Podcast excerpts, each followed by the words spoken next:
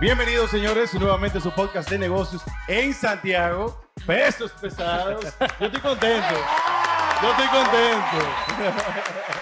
Yo estoy contenta. ¿Tú estás contento? Estoy contenta. Yo creo que yo me siento como cuando Dari Yankee llega a, a- a Santo Domingo. Vale, y dice, vale. esta es mi casa también, esta es mi casa. Sí, es que a ti te cogió con Santiago, de verdad, sí, sí, sí, sí, últimamente. sí. Es que Santiago... Mira, lo primero es que Santiago es donde se dio el renacimiento comercial post-Trujillo. Oh, wow, te fuiste. Ah, wow. historia muy y todo, trabajo. Pero busca toda la gran empresa. ¿dónde No, pero es verdad, es verdad, es verdad. Bueno, entonces, la verdad que nosotros, yo estoy contento, Pati está contento, Ramón y Javier, no sé. Bien contento. ¿Y quién puede estar triste aquí con este público? Eh? Bueno, hoy tenemos... ¿eh? Esa es la actitud. Yo, yo creo que le debemos un aplauso nosotros, el público. Nosotros, Sí. cuatro gente. ok, vamos. Bueno, pero válido.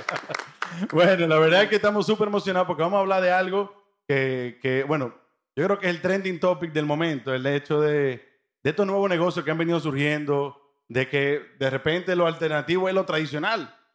Y, y nosotros somos, yo creo que ejemplo de eso. Claro, o sea, nosotros con el podcast, incluso la creación de contenido en general, modelos de negocio que yo creo que muchos de nosotros, sí, nacimos después del, eh, antes del 90, yo diría, más bien, como que nunca nos hubiésemos imaginado que hubiéramos podido vivir de ciertas No, y- eh, ideas que ahora Y sí estamos Y que lo viendo. acepten, explicárselo a tu papá que tú quieres ser freelancer, que tú quieres dedicarte a hacer podcast o, y no ser ingeniero. ¿Tú sabes lo que yo arquitecto. hice? Yo comencé a decir que este era mi hobby. Este es mi hobby. Este es mi hobby. Sí, exacto, ¿verdad? Pero pagamos el colegio de mi hija con este hobby. O sea Claro. bien. Sí.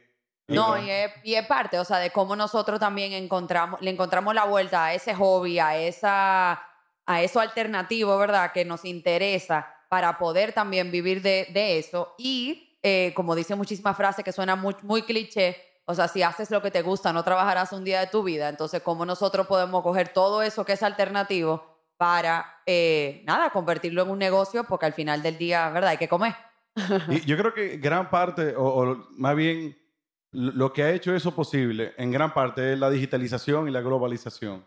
El hecho de yo, por ejemplo, ser un mercadólogo, un diseñador que pueda venderle de repente a alguien en Suecia, o como tú trabajabas con alguien de, de Sudáfrica, Ujú. desde aquí, es algo que lo hace posible. En el día de hoy vamos a hablar de algo súper interesante y con, y con un dúo súper interesante que de repente inició... Que son también Santiago Lovers, Sí, ellos. sí, sí, sí, sí, sí. Eh, y ellos comenzaron algo súper alternativo al final del día. Sí, incluso empezaron, yo diría que hasta destiempo, porque ellos fueron de los primeros que empezaron en esta oleada de marcas de contenido, ¿verdad? O sea, de, de ese content creation que tiene una diferenciación, que agrega un valor al, al- al público. Y, y ellos tienen, bueno, ya no dirán cuántos años tienen, pero yo me atrevo a decir que son de esa primera camada que han logrado no solamente quedarse en esa vertical, sino expandir bastante lo que es su, su grupo, yo me atrevería a decir. Y se alinea muy bien con, con la misión de nosotros, que es siempre buscar personas que lo hayan hecho bien, que le agreguen valor a la sociedad, que le agreguen valor.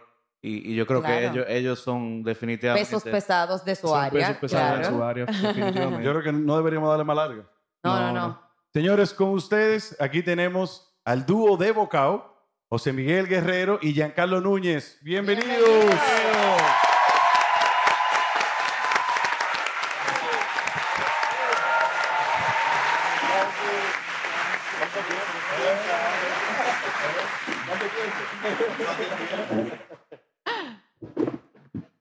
Bienvenido, Santiago. Ah, yo vivo aquí casi. yo vivo aquí casi, pero. Yo me siento feliz. como una figura aquí, como... ¿Viste, ustedes, viste? ustedes son figuras. Ustedes Ustedes son, son figuras. Oculta. ¿Quién no conoce. Bocao aquí? Aquí todo el mundo conoce Bocao, ¿sí o no? Bueno. Óyeme, la verdad que para nosotros es un honor tenerlo a ustedes por aquí, porque ustedes crearon un concepto que aquí en el país, mamá, yo, yo pensaba que ustedes estaban locos cuando iniciaron, Un ching. Un poquito. que van a cerrar el malecón. Mm, mm. Ah, ¿Cómo va a bueno, eh, No, y eso es el fest. Eso es más Sí, para ya eso Claro. y fue. eso fue pero- para adelante. Sí, sí. Claro. Ahora, no. nosotros queremos precisamente eso, conocer el inicio. ¿De dónde sale? ¿Cómo te- te- se conocían de antes? ¿Cómo conocer? ¿Cómo inicia esto? Bueno, eh, en la época de Twitter, cuando no existía todavía Instagram, eh, uno tenía que recomendar Se te cosas. cayó la cédula ahí, Sí, pero bien. Bueno, bueno. ¿Qué vamos a hacer? Un poco de colágeno y ya. bueno, eh, entonces pasa que en ese momento eh, siempre me gustó la gastronomía. eh, en un momento donde el mercado gastronómico en Santo Domingo estaba abriéndose a salir de las típico la pizzería que te llevaba tu abuela o tu papá y, y- y había un público que tenía hambre de comer en restaurantes. Entonces en Twitter comenzaba a publicar comí en tal lugar, costó tanto y las personas en ese momento como que decían, ¿por qué tú dices el precio? Mm. Para que tú te des cuenta que en ese momento la gente no estaba preparada para recomendaciones porque entendía que el precio era una forma de echar vaina. Como que, Claro. porque tú tienes que decir cuánto te costó ese plato. Y poco a poco, esa información se fue convirtiendo en información de valor. Se volvió una bola de nieve, se volvió una comunidad que ya preguntaba, recomendaba. Pasamos a Instagram, cambiamos el nombre porque antes se llamaba Donde Comer RD, un nombre fatal. O sea, o sea, Parte del eh, descubrimiento. Y era solo Twitter al principio. solamente Twitter en ese momento. Y ¿Algo de reviews de los restaurantes que ustedes sí, visitaban? en BlackBerry. Y- Pero, ojo, a todo En el BlackBerry, pero tú la estás tirando la BlackBerry, cédula. toma. eh, tómala. Hay gente que ni conoce BlackBerry aquí. Algo que la gente no sabe es que realmente Bocado nació en Santiago. Es verdad. Y, y te voy a hacer la historia. Es verdad. Una, una curiosidad de la marca es eso, que, eh, y te voy a hacer historia corta. Giancarlo y yo trabajamos muchos años en una empresa de telecomunicaciones que se llamaba Orange en su momento, que hoy día es Altis. Entonces, en un momento, en ese momento era el presidente Leonel Fernández, se hizo un proyecto de que el, el call center estaba en Colombia, traer esas llamadas para acá y se hizo un, en un call center que hay en la zona franca, que se llama de clase, aquí en Santiago. Ajá. Y Jean Carlos vino a trabajar ese proyecto aquí en Santiago, se mudó a Santiago y con ese viático que la empresa le pagaba salía a los restaurantes. Entonces Ah, gracias, empezó por ahí. Empezó por ahí. Entonces podemos decir que la semillita de bocado se sembró aquí en Santiago. Sí, es verdad. Es Pero a todo Sí. esto, ¿ustedes se conocen o todavía? Sí, Nosotros, sí, ten- o sea, somos muy amigos desde uf, muchísimos años. O sea, te- la amistad de nosotros es más vieja que Fefita. Pero dile la verdad, Fefita. que cuando publicábamos, cuando yo comencé con el proyecto el- eh, y andábamos eh, con amigos y decía, óyeme, suelta el celular, que es momento de compartir con todo el mundo, yo no entiendo lo que tú haces. O sea, eh, y era, era una- era un pleito constante porque mis amigos no entendían, mi círculo cercano, por qué yo tenía que recomendar y tomar fotografía a todo lo que yo comía. Tú eras ese, comer que contigo tiene que ser un lío. Pero en esa Espérate, época- la foto, la foto. En esa época la gente estaba concentrada en, en tirar frasecitas de, de superación. Si tú puedes, yo no puedo, pero la gente no estaba en pendiente en subir un plato de comida en, la- en las redes Y, sociales. Y y en ese punto ya tú estabas viendo, tú estabas viendo Bocado como un posible negocio o simplemente pasión. No, no, no, no. En verdad, eh, lo que me movía era eh, ese efecto que creaba de tú poder compartir y crear un contenido y que un tercero te, te dijera, mira, gracias por ti comí en tal sitio. Había Claro. como una dopamina chévere en ese momento donde te mandaban una foto, mira, comí en este lugar y aquí celebré mi bautizo por ti. Ah, pero mira que ah, pero y de repente como que eso me fue moviendo y cuando ya la tarjeta mía no aguantaba, eh, que yo decía, ya está bueno porque salir a comer todos los días no es fácil. Claro. Eh, yo le dije, José Miguel, tenemos que buscar la forma de esto llevar a otro nivel porque nuestro trabajo nos estaba afectando ya. Sí. Bueno, realmente tenemos que irnos 13, 14 años para atrás, donde Ya- ya esa, 14. bueno, recojamos la cédula. Exacto. Eh, donde ese boom gastronómico que, hoy, que hay hoy día eh, no existía. O sea, probablemente habían algunos 5 o 6 restaurantes reconocidos que tú sola- solamente salías a un restaurante para una celebración eh, o con tu familia. Entonces, hoy día salía a un restaurante a comer, a cenar, es una agenda casual. Entonces, en ese momento, Bocao empezó a darle información de valor a la gente. No solamente me estoy comiendo esto, sino cómo tú también puedes eh, aprovechar esa información y venir a comerte este plato en una ocasión. Entonces eso hizo que la cuenta fuera tomando mucho valor, fuera tomando mucha forma y la gente empezó a apoyar a Bocado. Una de las razones por las cuales creció tanto es que en Twitter se utilizaba algo que se llama Follow Fridays, que todavía creo que se usa. Otra cédula. En Oye, pero donde, es una otra cosa. cédula. Yo ni sé de En donde muchas figuras, Sergio Carlos, Yandra, muchísimas, todos los viernes recomendaban a dónde comer, como esta gran novedad, y obviamente se fue llenando de muchísimos seguidores. Eh, hasta que definimos, decidimos como que, mira, eh, llegó un cheque a la oficina de un restaurante que quería eh, que donde comer impulsara su happy hour, Una pregunta, Entonces- antes, antes de entrar ahí, que ya estamos entrando a la parte de negocio. el negocio. Ah, eh, ¿Los reviews eran positivos siempre? ¿Los? Los No. reviews, o sea, los comentarios. no, no, no, no. No, al contrario, yo creo que fue una época de mucha educación. Eh, la gente, por ejemplo, decía, risotto, pero es un asopado, por ejemplo. Entonces sí, obviamente fue como, había una resistencia de, yo puedo decir hasta un punto que había complejo de y a mí que me importa lo que tú te estás comiendo, pues la gente no lo entendía. Claro. No entendía a esta persona que no tenía una cara, que era una cuenta hablándote de comida Sí. y de que yo fui a este sitio, fui a este sitio, entonces lo tomaban como, yo diría como, eh, tú me estás echando vaina, tú sabes. Ujú. Y yo, En- yo, yo te pregunto, sea, esos comentarios negativos que ustedes recibían, ¿cómo ustedes lo manejaban emocionalmente? Porque estamos hablando de que ustedes manejan una cuenta que lo que hacen es comunicación. Entonces la comunicación es tan efectiva como la persona y el sentimiento que tiene cuando lo escribe. Yo te puedo decir que realmente en ese momento para nosotros eh, esto no tenía un nombre. O sea, lo que hoy día es un hair era lo mismo, pero no tenía un nombre. Nosotros tampoco no lo tomábamos tan literal porque no era un proyecto del que vivíamos como hoy día. Claro. Hoy día la conversación es diferente. Pero en ese momento era como, sabíamos que la gente lo que estaba era desinformada y no lo tomábamos como un ataque, sino al contrario. Tomábamos esos feedback como, esta es una oportunidad para yo seguir creando este tipo de contenido porque realmente la gente no sabe. Claro. Claro. No, y que tocó en una época, como decían ustedes, donde yo creo que ustedes, parte del éxito de ustedes fue el timing también. Sí. Ustedes empezaron a crear este contenido cuando empezó el boom en Santo Domingo de la multiplicación de los re- restaurantes, que todos los días salió uno nuevo, que habían apuestas gastronómicas a más allá de... Voy a poner este ejemplo porque un chef amigo de nosotros, bueno, amigo de ustedes, Eric, Ajá, relaja mucho que cuando él llegó al país todo el mundo pedía churrasco con vegetal al grill. O churrasco con fresa frozen. Con fresa frozen. Entonces, ya, ya, fresa frozen.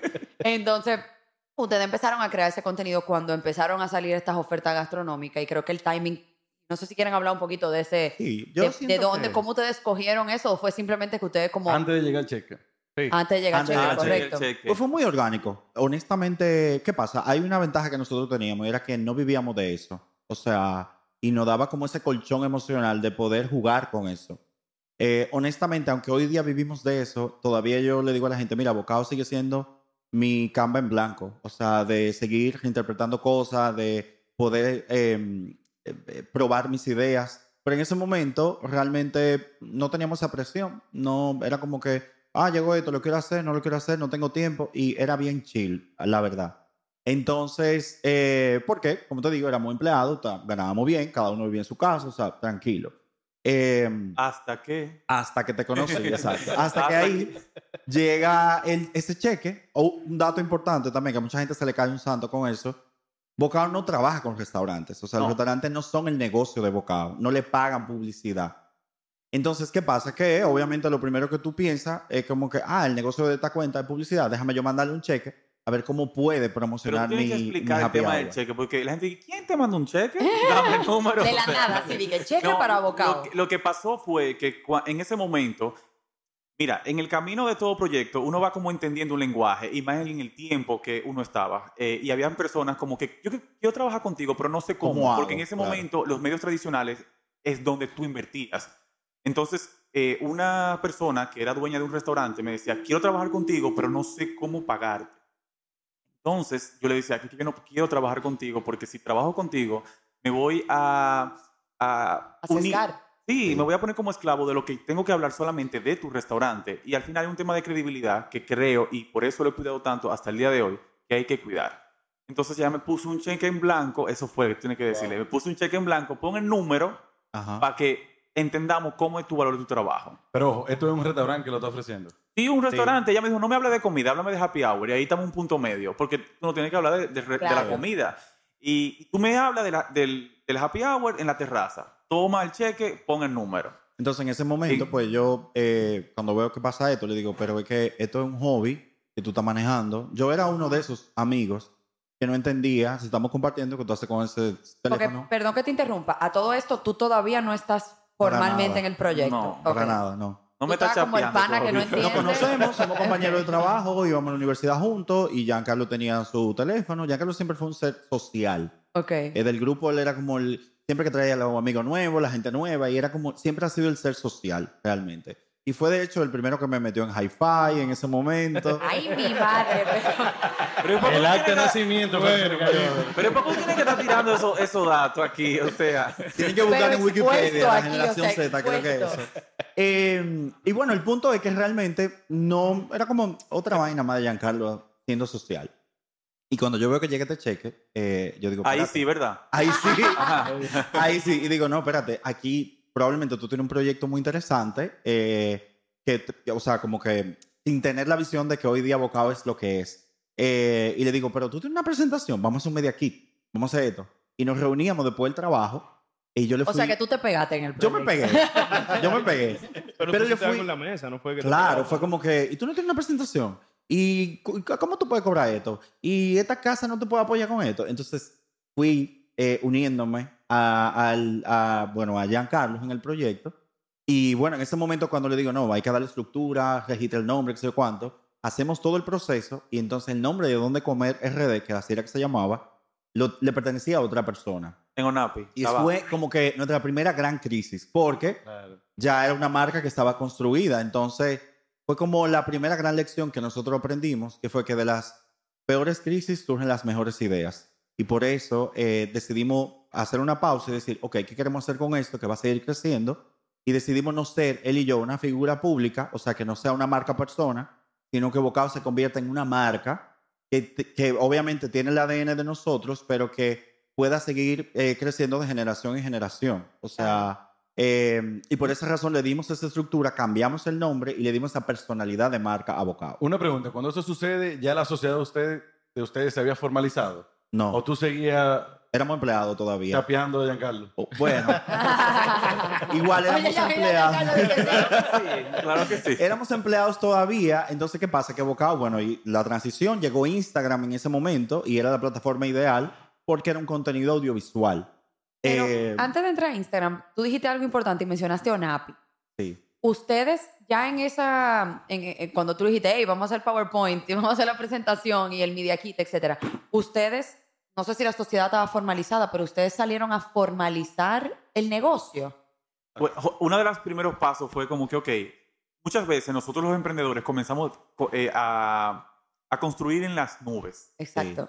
Y el primer paso que dimos, ok, esto hay que aterrizarlo y poner el nombre como es. O sea, eh, hay que, si hay que registrarse en la DGI, vamos a hacerlo, porque si vamos a trabajar con empresas y marcas re- eh, reconocidas, hay que hacerlo formalmente, porque como persona informal aguantas un punto, pero después como que, ¿cómo te van a ver a ti? Ujú. Y un Claro. negocio muy alternativo, como es las redes sociales, a- en ese momento, la- los dueños o los gerentes de las marcas no te veían como, como un punto de inversión, te decían como que, ah, Como un negocio serio. como un juego de redes sociales en ese momento. Entonces, para tú hablar con base y llegar con tu carpeta de trabajo, tú tenías que tener el camino un poquito armado para que las personas te tomen en cuenta. Y por eso comenzamos con el tema de, vamos a comprar una empresa de carpeta, ¿no fue? En ese momento, mira, y El nombre de la empresa es rarísimo.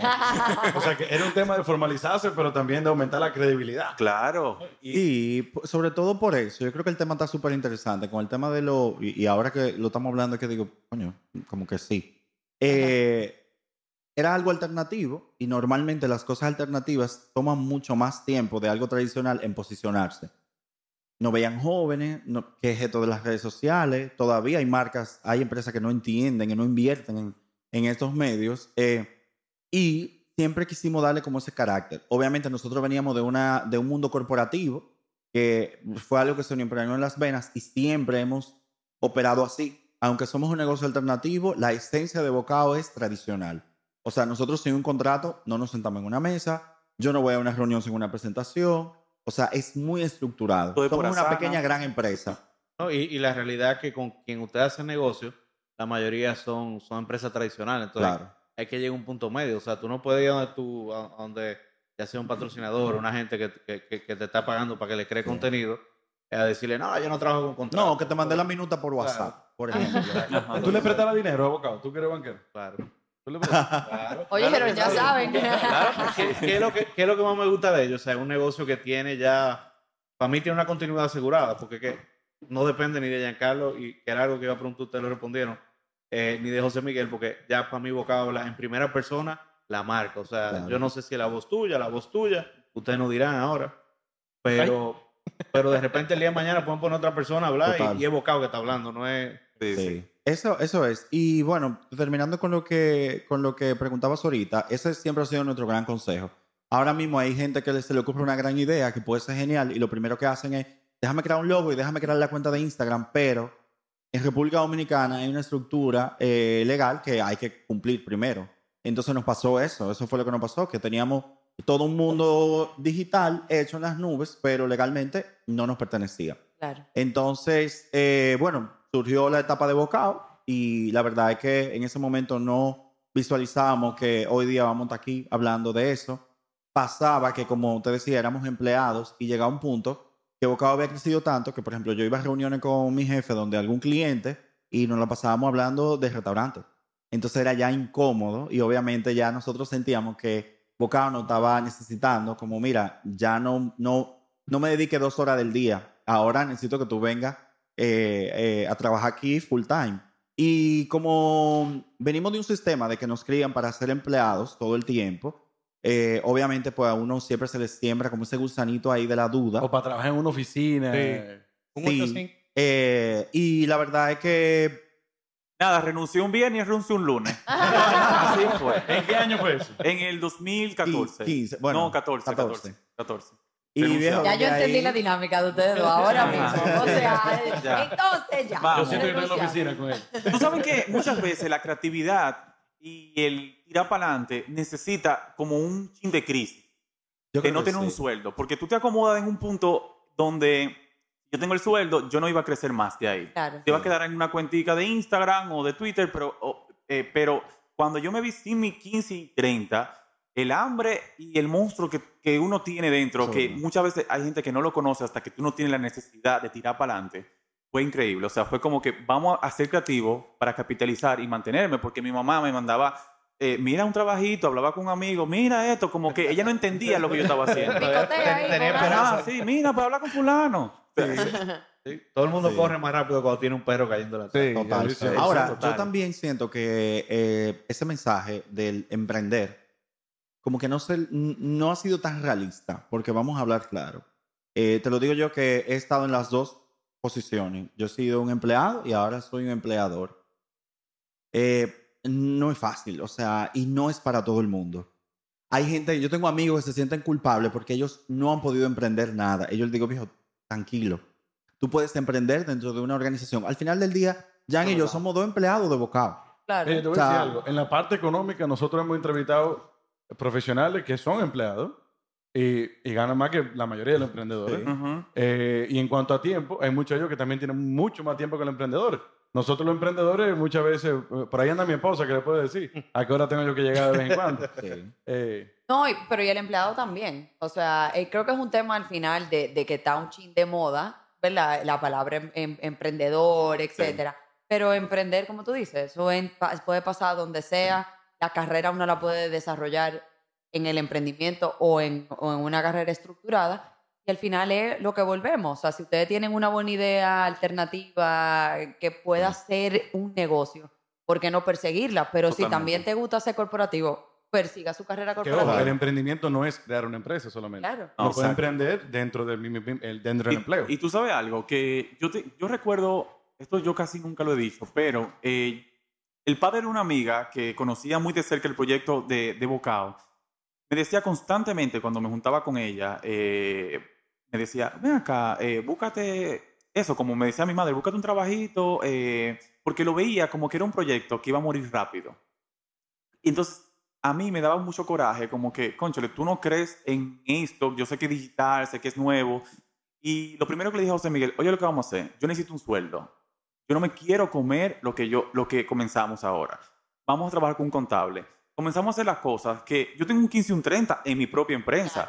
Y incluso la tarjeta de crédito de la empresa, yo consumí algo que no devolví esa factura, me lo de cuenta de, de mi sueldo, porque no me puedo comer la empresa. Pero cada vez que eso pasa, eso tan estructurado que mi contable al principio, cuando, nos cuando comenzamos a trabajar con ella, dije, ay, para mí que tú eras más relax, más chévere, esta empresa. No, o sea, yo, te- yo recuerdo cada vez que me- ese señor que me decía, que eso se va a acabar rápido. Como, yo creo que porque era muy también- tradicional, ¿tú Claro. entiendes? Pero está vivo. Claro. Ya, ya, ya, ya. Pero, pero igual, yo creo que también eso viene mucho eh, fruto de que nosotros definimos roles rápidamente. O sea, nosotros eh, éramos socios, eh, 50-50, la decisión era 50-50. Ya se acabó el chapeo. Ya, ahí se acabó el papel. Pero eh, siempre definimos lo que qué ves tú, qué veo yo, aunque lo hacemos de manera colaborativa porque lo vemos todo, la decisión final es del dueño del proceso. ¿Eres tú o soy yo? Porque al final eh, trabajamos juntos porque cada uno cree en las ideas y en la visión del otro. Pero, y creo que también el, el, el consejo, en resumen, es siempre trabajar con socios que te complementen, porque a veces llega un socio con dinero que no necesariamente te ayuda a que ese proyecto, esa idea realmente siga desarrollándose en el tiempo, sino que nada más te pone dinero en la mano y después viene y nada más te exige. Es un matrimonio. Entonces, literalmente. ¿Y qué, qué hablando de los roles, qué rol más o menos asumió cada uno dentro de, de la organización? Eso se ha ido perdiendo, porque yo hago de todo ya. no, pero básicamente eh, yo trabajo mucho toda la parte comercial, toda la parte de producción, por ejemplo, de Bocado Food Fest. Giancarlo trabaja mucho con la comunidad, es muy... Tú sabes que la promesa de la marca de Bocado, que Bocado es ese amigo con el cual tú sientes que tiene la confianza de hablar. Eso no es fácil cuando son 325 mil personas. Claro. Eh, las conversaciones que tiene Bocado con la gente todo el tiempo absorbe mucha energía y Sí. ese es el foco de Giancarlos, además de la creación de contenido. O sea, Entonces- Giancarlo es creativo y a ti te gustan los cuartos. Ay, que nada ha cambiado, se mantiene todo igual. Pero en verdad, el tema de mantener una comunidad, muchas marcas, eh, cuando entran a redes sociales, ven las redes sociales como, ok, una galería de fotografías, pero mantener una comunidad Sí. es un trabajo Sí. eh, y te roba mucha energía como persona. Porque tú ves los mensajes privados ahora mismo de Bocao y tú tienes que lidiar con muchos tipos de personalidades, personas que te caen súper bien, personas que tú tratas de entender, las personas que te demandan mucho tiempo. Si tú dejas de responder, te manda, te- hasta te llaman. Yo bloqueé esa opción ya, pero te llaman. Como que, ¿por qué tú no me has respondido? Y lo toman muy personal. Pero tú lo lees tú, todavía. lo Sí, lees. todavía trato, O sea, que trato. Si yo subo una foto ahora te traigan. Yo trato, trato, trato. trato. Mira, Pero ya tienen mucho. un equipo también que, que Sí. apoya. Pero no maneja la cuenta.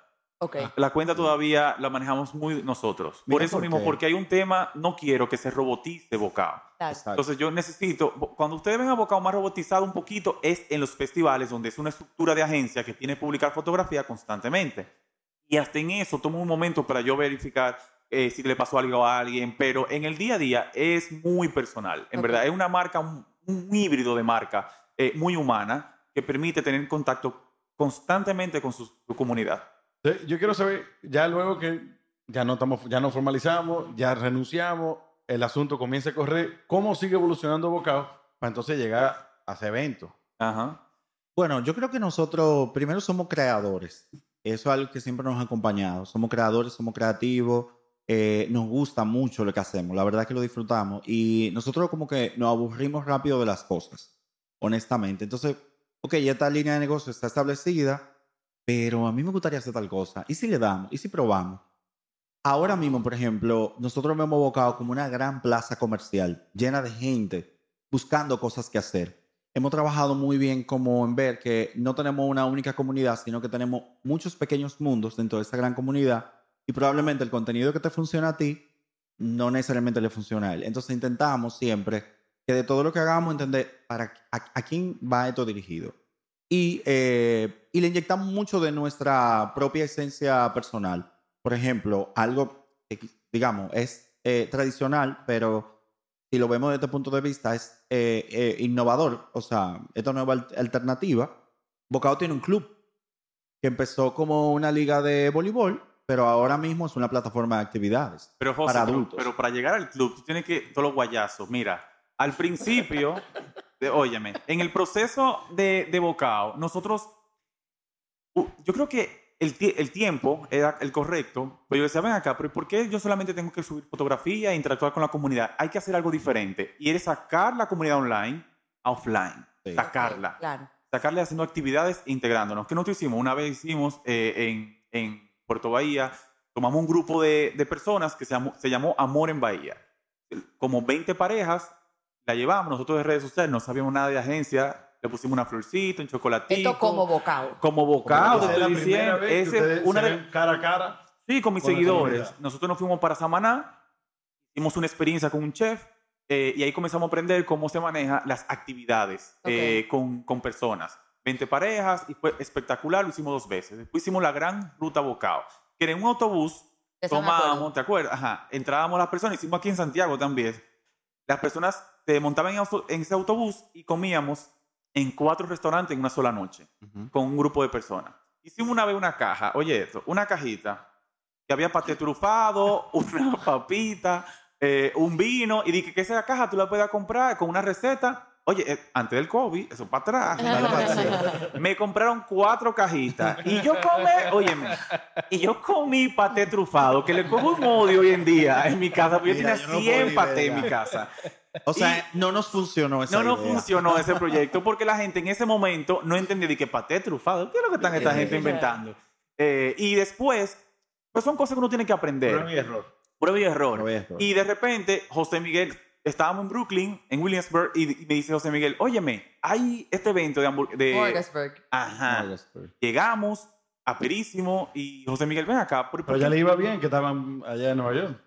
Ya estaban. Con las presentaciones no que- miren lo que pasa. Lo que, lo que pasa es que nosotros, miren, cuando nosotros renunciamos, me dieron mis prestaciones. Sí. Y yo me la comí al Fue otro con eso que nos o sea, yo me fui al otro día y le dije a José Miguel, "Eh, mira, ya son ocho años trabajando, vámonos de viaje. Y nos fuimos Mira. a Miami y llegué, mira, una mano adelante y una mano Y atrás. ahora que lo pienso, es verdad que gastamos. Juventud divino tesoro. Es verdad, es verdad que nosotros gastamos la literal, o sea, O sea, no es había colchón de seguridad. Ahora ahí te- cuando ahora te- te- tú- Pero te- yo siento, no, claro. y nos dijeron que no digan siento- eso, que es un mal ejemplo. No, pero te digo una cosa. Parte del aprendizaje.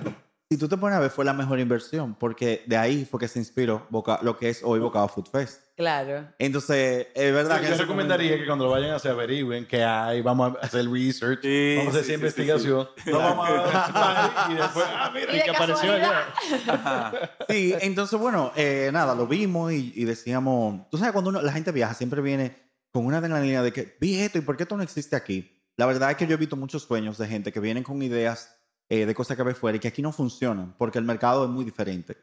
Pero eh, dimos con, o sea, este, et- esta inspiración, que fue ese evento gastronómico, eh, tenía todos los ingredientes que aplicaba para hacer una buena receta aquí. Y aunque siempre digo, nos inspiramos en Smorgasburg, pero si tú comparas, esos dos eventos son totalmente diferentes. Por eso siempre pensamos en que te vale inspirarse, pero nunca dejar de crear e inyectarle tu esencia al proyecto que tú vayas a hacer.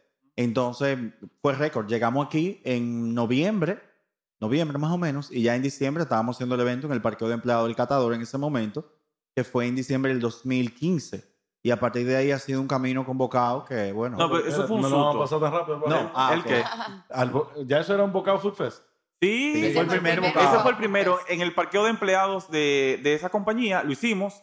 Eh, esperábamos de que 400 400 personas, gente y entraron, ya tú sabes, como 3.000 personas. Bueno, yo, eh, yo no pude ir Y en esa época era con tickets, de que, como la kermés. De con tickets, una cosa. A mí me tocó Eh, después ese. nos mudamos a Acrópolis. Hicimos dos veces Acrópolis. Después nos fuimos a la torre de, de una institución bancaria. eh, y ahí luego nos fuimos A al Santiago. malecón, al cuco del malecón. El malecón Sí, fue el primero que fue. Para ese primer bocado Food Food Fest, ¿de dónde salió el dinero? Porque, ojo, hay que invertirle a promoción, hay que invertirle a infraestructura. No, nosotros estamos, miren, Bocao, el festival siempre ha sido reinvertir el mismo dinero. Ujú. Hacer un evento como Bocao Fest es costosísimo. Estamos hablando de muchos millones de pesos. Entonces las personas entienden cuando ven eh, este tipo de estructura, lo ven muy sencillo, no le dan como el peso de lo que representa crear un evento que lleva una estructura de ingeniería, arquitectura, seguridad industrial, eh, planta eléctrica, música, eh, eh, permisos, eh, es mucho dinero. Entonces, al final, siempre del primer evento, todo lo que recibíamos lo invertíamos de nuevo al próximo evento. En el primer Recibían en evento... taquillas. Sí, porque el- patrocinios En, también. patrocinio, porque el primer patrocinio que hicimos en esa empresa de, de que hablamos de vino, eh, ellos patrocinaron eh, dar el parqueo y algunas cosas, pero al final todo el dinero que recaudamos de la entrada lo, lo invertimos para el de Acrópolis y el Acrópolis lo invitamos al segundo y fue como una bola que todavía nosotros sacamos la mayor parte de la, porque por más que tú busques patrocinios, es costoso crear un evento de, de efímero de dos días. Cuando hablamos de efímero Ajá. es que donde no existe algo hay que crearlo por dos días y eso hay que desmontarlo. Alguien tiene que desmontarlo. ¿Tú Y también que hay un tema de expectativa, o sea, la gente edición tras edición espera que Bocado lo sorprenda con, o sea, que Claro. esto venga más, más y más grande. Eh, y honestamente, como que siempre ha sido la decisión de, ¿queremos seguir reinvirtiendo en esta marca Bocado Food Fest o queremos hacernos ricos? Ajá. Entonces, Ok. como... Repite no. eso, porque yo creo que eso es importante. Exacto, es eso, como que queremos seguir invirtiendo en este proyecto o queremos hacernos ricos, o sea, ganarnos el dinero nosotros. Y Y la verdad es que se nos ve la pobreza, ¿no?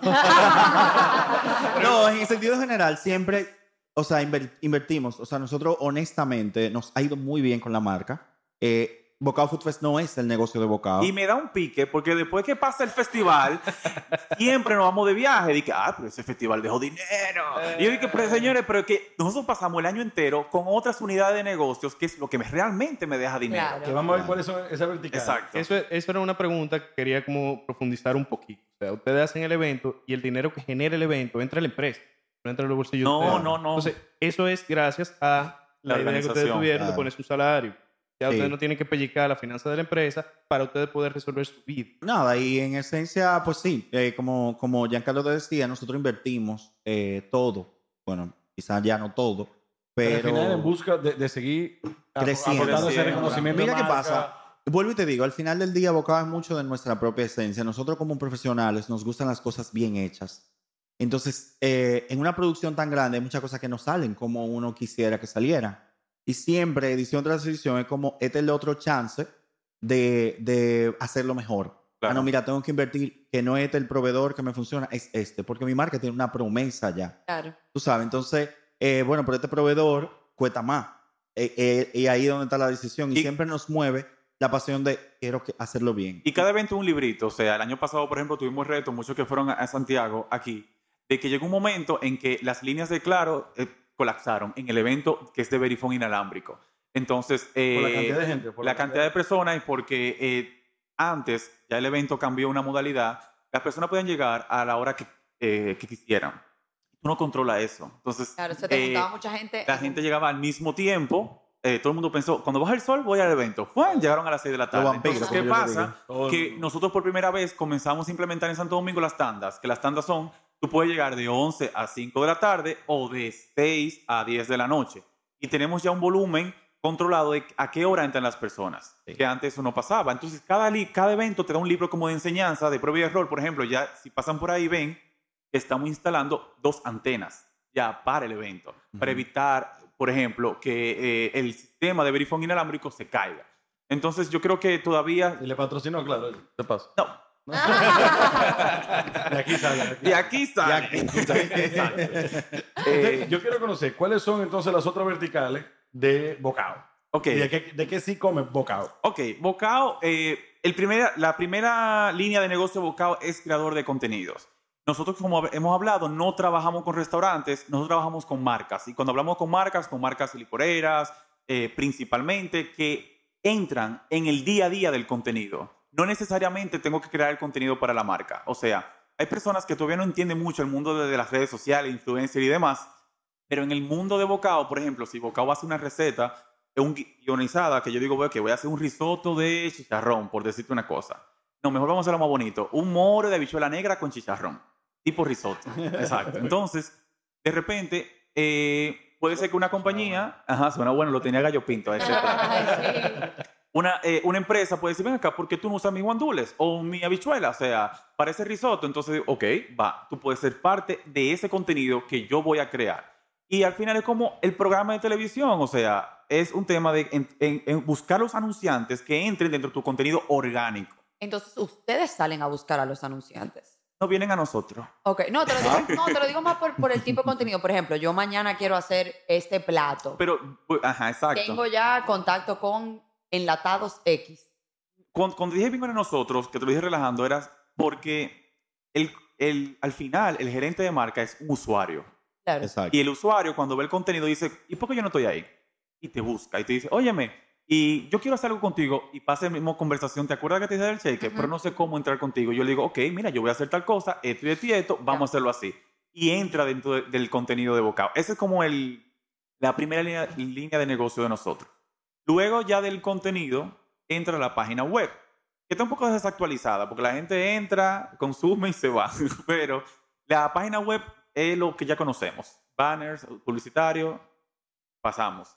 Después viene la tie- la tienda, que es el Shop Bocao. Es una tienda donde hay muchos cachivaches. Cachivaches son artículos útiles que utilizamos de cocina, decoración, ¿Es online o físico? online. Online. Eh, Exacto, la gente lo compra y le llega a su casa directamente. Chulerías. Chulerías, exacto. Y no lo tenemos en mi casa, porque hay gente que me llaman y que, mira, quiero tal cosa, que no está en mi casa. Eso está en un almacén eh, eh, automático, tú pides tu orden y te llega. Y entra el Club Bocao. El Club Bocao es José Miguel siempre quiso jugar voleibol y nadie le dejaba entrar al club de voleibol. eh, le dicen que no, que tú eres muy junior, que no. Y dice José Miguel, que el ego le salió. Dije, yo voy a crear mi propio club. Voy a hacer mi vaina. Vamos a hacer el propio club. Pero él quería coger una canchita eh, y tirarse, aguayarse a la orilla y pero vamos a hacerlo bien. ¿Y tú lo, con quién tú vas a jugar? Ah, con un grupo de amigos, pero vamos a sacarlo de, vamos a sacarlo de bocado, que una, un grupo de seguidores quieren jugar voleibol. Hay gente allá afuera que quiere, quiere recrearse. Bueno, fuimos a un colegio, rentamos la cancha fija por un mes y comenzamos con un grupo de 5, 10, 20 y ya son 200 gente wow. Con el coro, para que tú entiendas. Pero... Y eso es una, una de las verticales de bocado. Es otro es modelo de negocio porque no es una membresía que tú vas gratis. Tienes que pagar una, una membresía mensual porque incluye dos profesores, técnicas, deportivas. Eh, la vamos a abrir pronto en Santiago, eh, el, el, Club Bocao. No, señores. eh, pero no es, solamente, no es solamente voleibol, tiene clases de salsa y hay actividades, esas son actividades mensuales, pero hay actividades efímeras que son de tres días, como catas de vino, aprende a comer, que es como Ah. eh, cuando tú, eh, con un chef te enseñamos la diferencia de tipo de sales, de arroces, caldos, y eso ayuda mucho a que las personas puedan entonces dinamizar su día a día. Para que sea Claro. más sofisticado. Bueno, No, y aporta a, obviamente al- al- a la personalidad de la marca de Bocao, que desde su inicio era quien vino también a educarnos a que un risotto no es un asopao, Exacto. a que todo eso y poder nosotros tener esas conexiones. No, y dónde conseguirlo también. Y, y, y- pero es interesante, como ustedes, ustedes han creado todo un ecosistema alrededor de las necesidades de su propia comunidad. exacto. Y, y muchas de las necesidades que la misma comunidad no sabía que tenía. Ahora, yo me pregunto, ¿qué tamaño, si le hacemos un rayo X ahora mismo a Bocao, qué encontramos en ese rayo X? Es decir, ¿cómo es la estructura? ¿Cuánta gente hay? ¿Y qué tanto ha cambiado desde que eran ustedes dos solamente a que ahora hay que dirigir un equipo? Que no es ser creativo solamente. Claro. Es decirle, Pati, tú llegaste tarde. Claro. O, o, mira, hay que entregarme esto. Sí, sí, sí. ¿Cómo ha cambiado la dinámica? ¿Cómo, cómo es la estructura actual? ¿Y, y cómo ha cambiado la, la dinámica? Bueno, la, hasta antes de la pandemia llegamos a ser 10 o 12 personas directamente trabajando con Bocado. Cuando llegó la pandemia, eh, nosotros ya veníamos un poquito agotados de trabajar con personas, no es fácil. Eh, Jan y yo siempre hicimos un binomio muy bueno porque no entendíamos. O sea, No hemos dado de- cuenta. Óyeme, veníamos de la misma escuela, o sea, como que sabíamos cómo hacer las cosas. Y fue difícil eh, transmitir como esa manera de hacer las cosas a personas eh, externas. La verdad es que llegamos a consolidar un equipo muy bueno, pero bueno, aprovechamos que llegó la pandemia y dijimos, tú sabes que yo voy a hacer un stop. Cerramos la oficina, despedimos a todo el mundo y nos quedamos Jan y yo. Y dijimos, vamos a volver a la esencia, porque obviamente en un camino de crecimiento, bocado, se le fueron presentando oportunidades en el camino que nos fueron desvirtuando, honestamente. Sí, traía mucho dinero, pero no necesariamente nos construía ese sueño que siempre teníamos. Y tuvimos que tomar la decisión de, no me quiero ganar esto, no me quiero ganar esto, ahora quiero caminar por aquí. Y a nivel personal, pues también la pandemia nos sirvió como para eh, interiorizar y entender qué queremos hacer ahora nosotros. En ese punto, eh, pues ahí fue donde surgió del Club Bocao y eh, el mismo club fue creciendo porque Jan hizo el cuento rápido, pero realmente cuando publicamos las inscripciones del Club Bocao, eh, yo nada más necesito 12 gente para jugar voleibol y se inscribieron 189 personas que se quedaron en espera y la marca nos llevó a abrir otros días de práctica y después de estar en el voleibol, pues la gente quiere ahora aprender a bailar salsa, ah, que quiero un baile de flamenco. Entonces, la misma comunidad te fue pidiendo actividades recreativas para salir de su rutina y encontrar un espacio de felicidad, que eso es, esa es la promesa de, de la comunidad del Club Bocao. Entonces, en ese sentido, yo dije, ok, yo hice esto para yo divertirme, para yo venir a botar el golpe. Yo no puedo estar al frente de manejar toda esta gente porque efectivamente son 200 y pico de gente ya que pagan una mensualidad, que van todas las semanas, que se van a beber todos los días. O sea, hay una dinámica de comunidad y ya tenía que contratar una persona que atendiera eso. Pero esa persona necesitaba alguien que lo supervisara porque yo no quiero supervisar personas. Quiero enfocarme en creatividad. Entonces también tengo que contratar a esta persona. Pero entonces hay un proceso administrativo. Entonces poco a poco nos fuimos poblando otra vez de una estructura y ahora mismo somos cuatro personas directo eh, y, y tenemos obviamente equipos que son outsourcing para la parte de contabilidad, para la parte de producción y para proyectos puntuales. ¿Cómo funciona? Y eso me imagino que es para, perdón, eso me imagino que es para el día a día de Bocao, pero cuando Sí. viene, por ejemplo, Food Ah, sí. Santiago Ah, la no, semana que viene, Eso es un ejército. ¿cómo es ese proceso de... Sí. de- Bueno, solamente de seguridad, por ejemplo, la nómina de 200 personas. Wow. Solamente de seguridad que se maneja la parte externa. El equipo de producción son como 20, 16 personas. ¿Qué tanto ustedes duermen en esos días? Pues mira, eh, si tú me preguntas a mí, el año pasado para Santiago yo no, no dormí, pero para Santo Domingo sí. Porque primero fue el primer evento después de la pandemia, después de muchos años sin hacerlo, y fue obviamente el regreso, literalmente. Eh, pero ya para Santo Domingo logramos crear un equipo de producción que se conectó con la idea, que entendió y que obviamente tuvo que haber pasado ese centro y vivir esa primera experiencia para ahora para Santo Domingo eh, dar una mejor entrega. era la primera vez que trabajamos con un equipo de producción externo. Nosotros Externo. siempre hemos- lo producíamos nosotros todos los eventos hasta el Santiago 2022. Ok. Que fue la primera vez La que... producción es todo. Ajá, todo éramos nosotros, todo, todo éramos nosotros. publicidad. Y en el 2019, perdón, 2022, era la primera vez que contratamos una compañía productora que y trabajara con nosotros. Aprendí, a- o sea, se unió bien en Santiago, Santo Domingo ya estuvo mejor y esperemos que todo fluya ahora también en este Igual, 2000. yo pienso que aunque probablemente sí, dormimos un poquito más tranquilos, al final del día siempre hay una gran preocupación que nos acompaña. Porque sí, tú puedes contratar a un suplidor que te monte el sonido, pero probablemente esa persona fue y cumplió con su trabajo.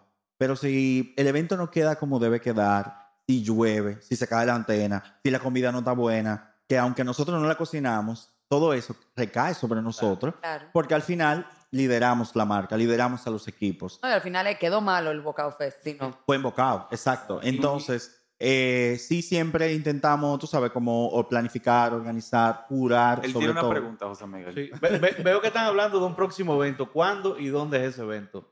Bueno, Ah, ahorita, Eso ahorita ya. el próximo fin de semana, el 15 Puede quedar aquí ya. Exacto. Bueno, Ya. Bocao Food Fest va a ser en Santiago, en la Pucamaima, en la sede de posgrado, este próximo sábado 15 y domingo 16 de julio. Tienen que darle primicia aquí. ¿Qué, hay, qué viene diferente? ¿Qué hay nuevo? No lo puedo Lo digo. decir. No, no lo puedo decir. Pero, no. pero, ¡oh! ¡Oh! Esa gente pagó por estar aquí. Diablo. Una ñapita, una ñapita. No, no, no. Oye, no es, Compren no su es boleta y 11 que vayan allá, viene, a ver. 9 y 11 que viene. No, pero básicamente, eh, eh, a diferencia de años anteriores, las marcas, sobre todo, están empujando a muchas experiencias. Eh, ¿Qué pasa? Que antes la gente llegaba y se perdía de muchas experiencias porque no sabían que estaban dando cosas gratis, o habían dos por uno, o estaban peinando gratis, o de repente hay dinámicas súper chulas que te puede, llevar, te puede ir a un país por cada cóctel que tú compres. O sea, hay tantas cosas que van a estar pasando mientras tú vas viviendo el festival que la gente tiene que eh, vivirla para descubrirla. la Pero en verdad. esencia, pues, eh, la experiencia. Estoy saliendo de por patana. No, pero... Déjense sorprender y venga. Exacto. No, pero en esencia, lo que decía ya, realmente, eh, a nivel de experiencia de evento, viene totalmente replanteada. Un espacio mucho más grande, áreas específicamente para tú, si tú quieres bailar un merenguito, puedes irte al colmadito de bocado. Si tú quieres brincar con los DJ, te puedes ir al escenario principal. Si tú quieres eh, que por primera vez viene cerveza no, pu- no Corona, puede decir la marca, no están pagando aquí. O sea, viene por primera vez una marca que nunca ha venido a esta, a esta área de A Santiago, Santiago. que siempre se enfoca en una parte de- del país y En va a ser algo muy Bueno, algo. Con atardecer y todo. Hay que venir obligado para verlo. Hay que venir. Hay que verlo. ok. Exacto. Ya, ya entendiste. por ahí Y bueno, obviamente, pues eh, el alma de la fiesta, que son los restaurantes, que la verdad es que se ha hecho un, un trabajo importante de curar la comida, de probar cada plato, de aterrizar los Mira, precios. aceptamos invitaciones a eso de curar Claro, la pues comida, mira, de sí. cada plato. Podemos hacer un episodio live mira, gratis. Yo tengo, yo tengo un PhD en eso. ¿Dónde se compra la taquilla? ¿Cómo nos enteramos? Más Bueno, pues eh, pueden conseguir sus taquillas a través del portal oficial del evento, que es bocafoodfest.com. Es el único punto de venta, porque realmente se puede comprar en, en tres sencillos pasos y entrar sin ningún problema. De todas maneras, sí vamos a tener una boletería en la puerta del evento. Obviamente no, garantiz- no ga- garantizamos disponibilidad porque eh, se, ag- se agotan rápido y como decía Jan ahorita, con la implementación de la entrada por horarios y para evitar la saturación que tuvimos el año pasado, trabajamos con un límite de personas. Entonces, ¿Cuál es la mejor aprovechen. hora? Ya que yo, la- dale, dale eso por lo menos. ¿Cuál es la mejor hora para venir? Yo digo, y de hecho son las que más se están vendiendo, las de las 11 de la mañana son las mejores. Miren por qué. Cojan el truco, anoten ahí. Usted come después Tú bebe. puedes comprar Ya, tu boleta la de la mañana, puedes llegar a las 11, a las 12, a la 1, a las 3 y no te tienes que ir del evento. O sea, es un horario solamente para llegar y es más barata que la de la tarde. Ah. Exacto. Entonces, Bueno. es eso. Miren los truco trucos ahí. Tú comes, bebes, te encuentras con tus amigos, un postre, chilea, vuelve y come o cena, te da unos traguitos y te va en la noche. Exacto. ¿Ya? Así de fácil. Igual, bueno, los estudiantes tuvieron, tuvieron un beneficio eh, de la venta de las boletas al 2 por 1 la semana pasada. O sea que la universidad tuvo también su cariñito ahí. Buenísimo. Antes de irnos, queremos hacerlo como, como, como que estamos en el estudio y queremos solicitarle un consejo. Un consejo, evidentemente, para aquellos que quieren explorar lo que probablemente hoy en día es lo alternativo. Dijeron algo. pero Sí, dijo algo. No se, no se entendió, pero hacemos al final. El consejo. ¿Qué ustedes le, le aconsejarían? Pues uno de los dos, que lo diga, aquellos que quieren explorar lo que hoy en día es alternativo y probablemente el día de mañana sea algo tradicional, como lo que ustedes han hecho, que ustedes han convertido lo alternativo en algo ya tradicional. Primero, cuando hoy en día tenemos que apagar los egos y olvidarnos de los amigos. Hoy en día las personas están, eh, que cuando van a crear algo, piensan mucho en el amigo de al lado. ¿Qué piensa? Por ejemplo, te voy a poner el ejemplo más básico. Si una chica quiere hablar de ropa eh, a, través de redes sociales, tiene mucho miedo que sus propias amigas las critiquen porque ahora tú eres fashion blogger, hágalo. Tú no sabes, haz el camino con tu propio lenguaje. Entonces, hoy en día tenemos que olvidarnos de las distracciones y tirar para adelante. Y aunque todo está creado, siempre hay un público que esté esperando tu propia creación, Así es. independientemente de. Y otra cosa. eh, como yo sé que ustedes quieren boletas, vamos a hacer una dinámica gracias a pesos pesados.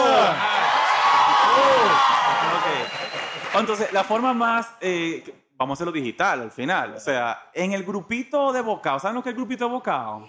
Ok. En el, eh, para los que no saben, en Instagram hay un común chat que solamente yo puedo hablar. Voy a subir una foto.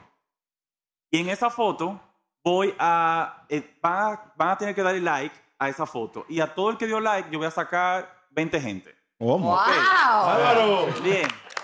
Ajá, tiene que ser la foto. Voy a subir una foto de aquí, es más, de ustedes El mismos. selfie, el selfie. Selfie. Vamos. Pero tírala aquí, vamos nosotros con todo el mundo. Exacto. Ah, de allá para acá. Ah, exacto. Ah, ya vamos a terminar, no sea por ahí. Pero ponte tú.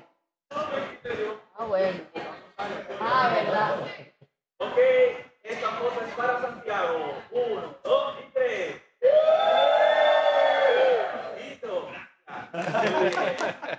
Bueno, la verdad es que yo llegué contento, me voy contento. Deberíamos dar un bureo nosotros en Santiago ahora que nos quedamos. Sí, sí, sí. Sí. Abocado que no diga dónde Sí, que diga dónde.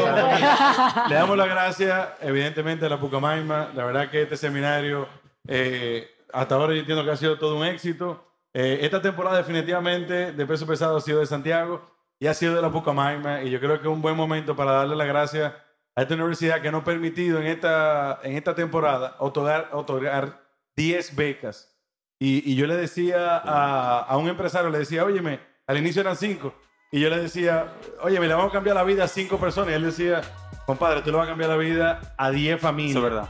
O sea que muchísimas gracias, Santiago, muchísimas gracias a Pucamaima y muchísimas gracias, Bocao.